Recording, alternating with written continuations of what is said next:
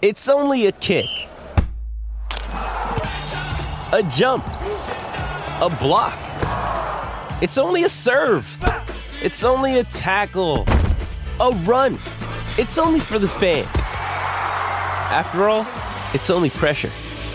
You got this. Adidas.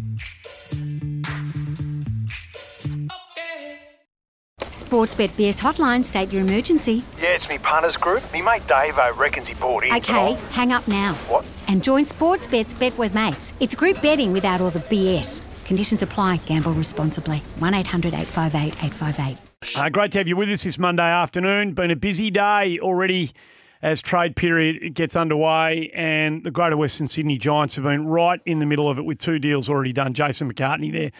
List manager has been good enough to join us on the show. Hey, Jace, thanks for your time, mate. Um, you've got the ball rolling. You've come out of the blocks uh, with uh, with real gusto this year.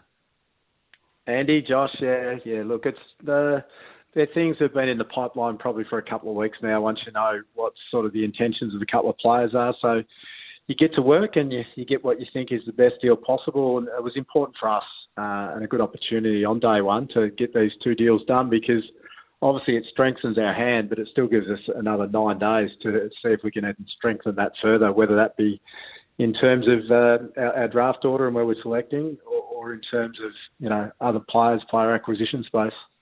You've been around long enough to know, though, that even though you know the the um, deals can be laid out and the best intentions exist, but for one reason or another, deals don't get done quickly. There might be some kind of really borderline haggling over, for example, the 12 and 19 for Tim Taranto. You, you might have been going for 17 for whatever particular reason, and we spend days on the margins. Why do you think?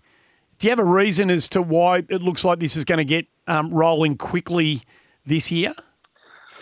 Oh, look, it's there is a lot, obviously, to be discussed and worked through this year. Obviously, it was pretty quiet last year, so I think for clubs, it's it, it is a hard one. Like obviously, you're always looking at what's the best opportunity for your football club to put it in the best space moving forward. And sometimes you're looking at okay, what are the opportunities for the club you're dealing with? Can they get a better hand somewhere? So I suppose sometimes there's a reluctance for some clubs to go too early for fear that geez, what if this happens? They end up they end up with do a deal with us, and they end up with a better pick and things like that. Yeah. Um, so you need to be, have a little bit of caution around that. But then there's some that you just look at and you go, well, that club, uh, it's there's just nothing. There's nothing more they're probably going to be able to do in, in certain trades or any other transaction around picks. So you're best to get to work early, which we have with Richmond on this one, and we might be able to uh, improve that position. Jace, uh, I hope you've got your phone charger everywhere you go. You're going to need it over the next few week, couple of weeks. Uh, is there, uh, in regards to Jacob Hopper, who's the other, um, uh, you know, uh, elite mid who you've got, who's uh, expressed interest in going elsewhere, and and Bruhn as well. Is there an acceptance that both players will be leaving, or is there still a, a, an element of hope that you guys might be able to convince them to stay? Oh, look, Tanner being out of contract, uh, that that one's definitely gone, and Jacob obviously in contract, and that's why we separated the deal with uh, Jacob and, and Tim. Uh, obviously, Tim being out of contract, so yeah, Jacob stated his intentions, and, and, and Richmond understands where that sits, but it was just one that we definitely want to separate because it just feels like there's uh, needs to be a bit more work done on that. It's not obvious with what Richmond has sitting there at the moment that it can get done. So yeah, we probably need that yeah, we, we definitely need that extra time to, to look at things that can be done there to improve what a deal could look like. Just we've spent a bit of time talking about you know Jason Horne-Francis, a first year player looking to uh, break a contract. There's a couple of other you know players in their second or third year who are either in contract or even just you know having fulfilled their first contract and looking to leave. What's your view on? I guess Tanner's the example here, but what's your view just generally about these young guys? Seemingly more willing to break contract after one or, or two years in the system at their club. Yeah, I've been on record, and we have as a footy club of chatting about this before. That I think there is a, a definite opportunity for this to be looked at moving forward. I don't know what the cut-off point is in terms of uh, what level of draftee. Is it the first round? Is it the top 25? Where's it go to? But it, it, does need to be looked at. We believe and strongly believe that um, two years isn't long enough. It's it's a really uh, difficult to get a handle on what the player is evolving into in within two uh, within two years. Two years goes very quickly, so I understand they've got to nominate the players to go through a draft, and they don't get a choice there. But we definitely think it should be longer than two years, at least for that first round um, draft pick. It just gives you that that opportunity, and also what can happen is obviously uh, leaving after two years, uh, your investment mm. um, when you go to the trade table. Uh, different with a Horne-Francis being number one draft pick, but sometimes uh, clubs might look to dilute the value in a transaction, um, even though you've invested heavily in that player over a two year period. Mm. GM of footy, the GWS Giants, Jason McCartney, joining us. He's not yours anymore, so you know you may not want to weigh in. But how good could Bobby Hill be, Jason? Yeah, he's not ours. He's the Pies. He's certainly got talent. There's no doubt about that. And we, uh, the first and foremost, when we talk about Bobby, I think straight away we're just so pleased that his health and well-being yep. is paramount, and that's in a good space. So, obviously, it was a pretty traumatic uh, time uh, throughout different stages of uh, this year when that uh, situation occurred. So yeah, look, he's got talent, and um, who knows in the Collingwood system, um, you know where he could get to. But obviously, we've been had an awareness of, of this for a while, and, and, we got to work pretty early in the season, obviously on a player that we, we rated highly and could fit our system well in, in Toby Bedford, and obviously we need to facilitate a trade there with Melbourne. But uh, it's great that he's agreed to come to our footy club. Yeah, no doubt, and he'll uh, you know player looking for for opportunities and hopefully one you can get done. Uh, I'm interested in your view again, probably a philosophical uh, view more than anything, but you know, it's the first time I think we've seen, in effect, the the, the purchase of a of a draft pick with the with the Jack Bowes situation. Now, not to disrespect Jack, but but what's your take on where it may lead to in terms of you know effectively purchasing a draft pick? I like the idea. There's, there's no doubt we've seen uh, through probably free agency and some of the early draft picks, the, the salaries have really increased in that sort of cohort of players. So the, the top draft picks going to their third and fourth year, and then obviously players, the free agency of the top line players. We have seen movement in the past, but probably what we've seen is more players uh, end up staying at the top liners in free agent, and it's just the, the salaries have increased a lot. So I don't I don't mind the idea of this, and it's it's really good. And I think it um, you know if you look and you follow closely, Josh, obviously the American sports, it, it can be an opportunity to be even advanced further with this. But um, I, I can see, and it's a great opportunity for for clubs there. Obviously, the number that he's um, uh, Bowes has for two years to run, like clubs could get creative with where do they go? Do they end up extending him by four years and they, they pay a little bit more, but they're picking up a, a really top line draft pick. So yeah, yeah, we applaud the initiative of this being uh, accepted by the AFL, which probably we saw a little bit of a glimpse into the future last year um, when obviously it was Gold Coast and, and Fremantle uh, with Brodie, the trade there. Just broadly speaking, Jason, how many players on opposition clubs do you have an accurate understanding of their contractual situation?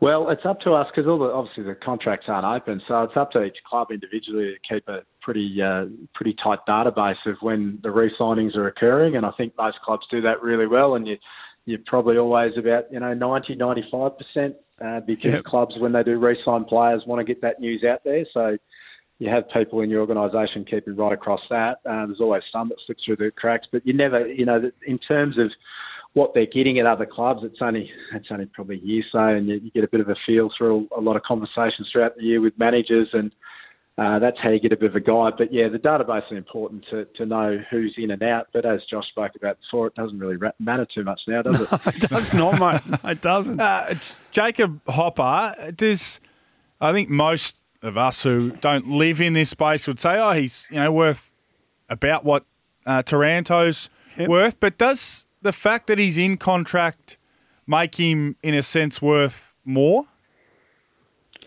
Well, being in contract an advantage for, for us, that's for sure. There's no doubt about that. So you can, you know, Richmond in our dealings with them around um, Tim, but also in some initial chats about Jacob, have been have been uh, really good to deal with in terms of what they've got on offer. Um, it's just a unique scenario that two players and high quality players going to the one club. Um, uh, putting forward what you've got is fantastic, but uh, ultimately, is it enough in the end? So that's what we've got to continue to work for, and that's why we split the picks. Uh, the, the deals and, and did the uh, Taranto deal today. Might might a player be involved in that, or players, or is it just draft picks that you're looking for? No, it needs to be explored. Both a combination of, of draft picks and, and players, uh, no doubt about that. And that obviously has been a conversation that's been ongoing over the last week or so. And, and now knowing what we've got in our hand now, we've we've got nine days to continue some of those conversations, investigations.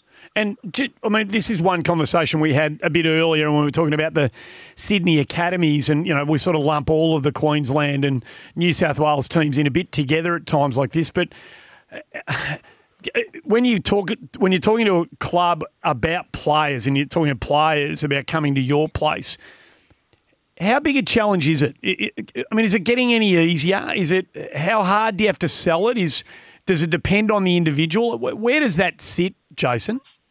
Yeah, that's a really good question. No, we, we have no problems. We've probably been we've been in a space where we haven't been massive in the acquisition space over the last few years because we've just been really invested in our group and we've been regularly playing finals up until this year and we've, we've been around the mark. So we, we are sort of resetting our, our direction and what we're doing under a new coach in Adam Kingsley. But when we have had these discussions with players, there's, there's no problems at all about getting players that, uh, if you can line everything up, that yep. uh, want the opportunity to come to Sydney. Uh, obviously, the Swans have done it well in the past, but um, obviously that ability for the player who may have lived in the in the bubble in whether it be um, Victoria in Melbourne or whether it's been in uh, South Australia in Adelaide or, or Western Australia in Perth to get to Sydney and to ply your trade and uh, and go about your business with a little uh, little bit less uh, fuss and fanfare at times is, is really appealing. So and we've seen.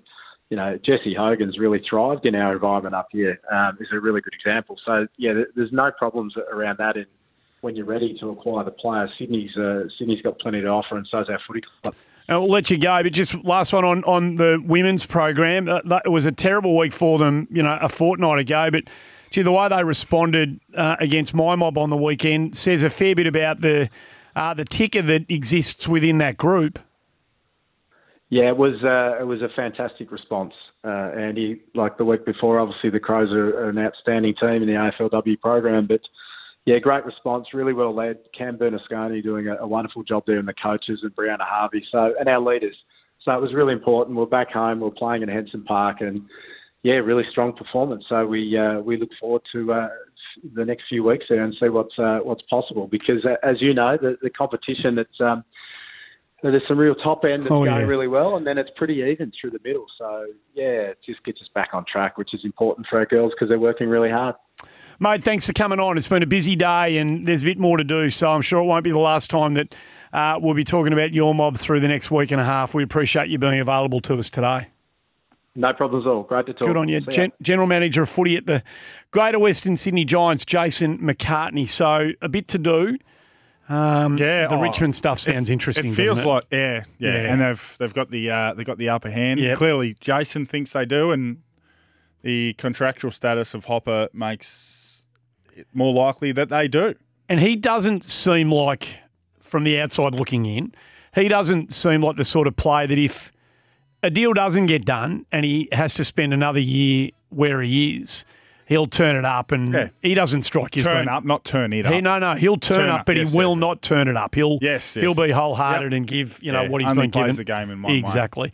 Uh, let's get to the latest in the newsroom. Julio is going to jump in, I think, after the news to whip our way through all the bits and pieces that have taken place today.